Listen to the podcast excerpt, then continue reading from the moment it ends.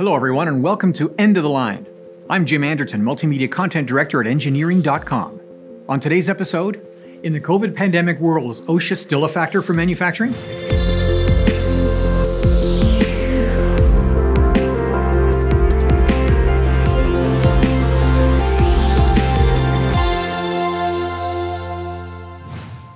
If you're an American manufacturer, you're no stranger to OSHA.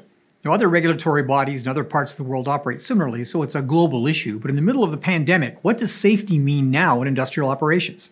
Right now, of course, the focus is on getting people back to work in a manner that prevents them from infecting each other.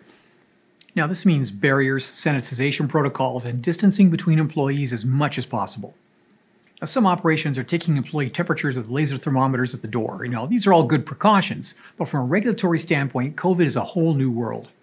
What are an employer's obligations to prevent the spread on the shop floor? What specific measures must employers take to mitigate that risk? What are the penalties for noncompliance? What responsibility do employees who may have been infected have to report or avoid the workplace altogether?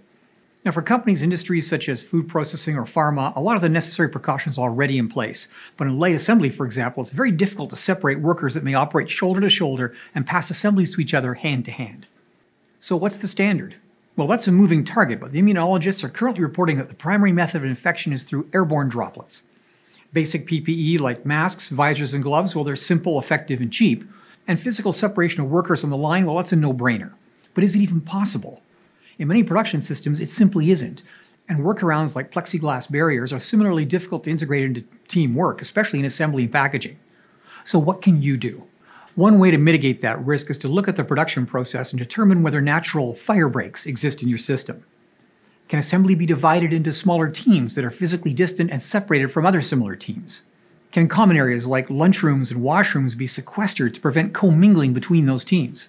Can shifts be split to reduce staffing levels in the shop floor, or can afternoon and graveyard shift operations replace singles to increase physical distancing? Now, there are lots of possibilities, but from a legal and regulatory perspective, no one at this point is going to make a snap inspection and check masks for an N95 rating. The standard is one of reasonableness. Do nothing, and if someone gets sick, expect lawyers. Do the basic things that we see in public spaces like retail stores, and you're likely good to go. But keep in mind that COVID 19 impacts older, weaker, and immunocompromised workers disproportionately. And frequently, those workers are essential to your operations. You can't put a 57 year old master tool and die maker into a bubble, but you can think about how closely he works with those apprentices. No matter what, it's becoming clear that there will be no fast or easy fix for this pandemic. And similarly, there's no economically sustainable way to maintain industry wide shutdowns and keep the nation running. We're all going back to work sooner rather than later. Now, can we defeat COVID 19 with basic hygiene, distancing, and PPE protocols? It has worked in the past, and it can work now.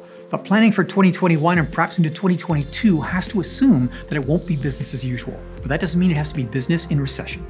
Thanks for listening to today's episode of End of the Line. Tune in again next time.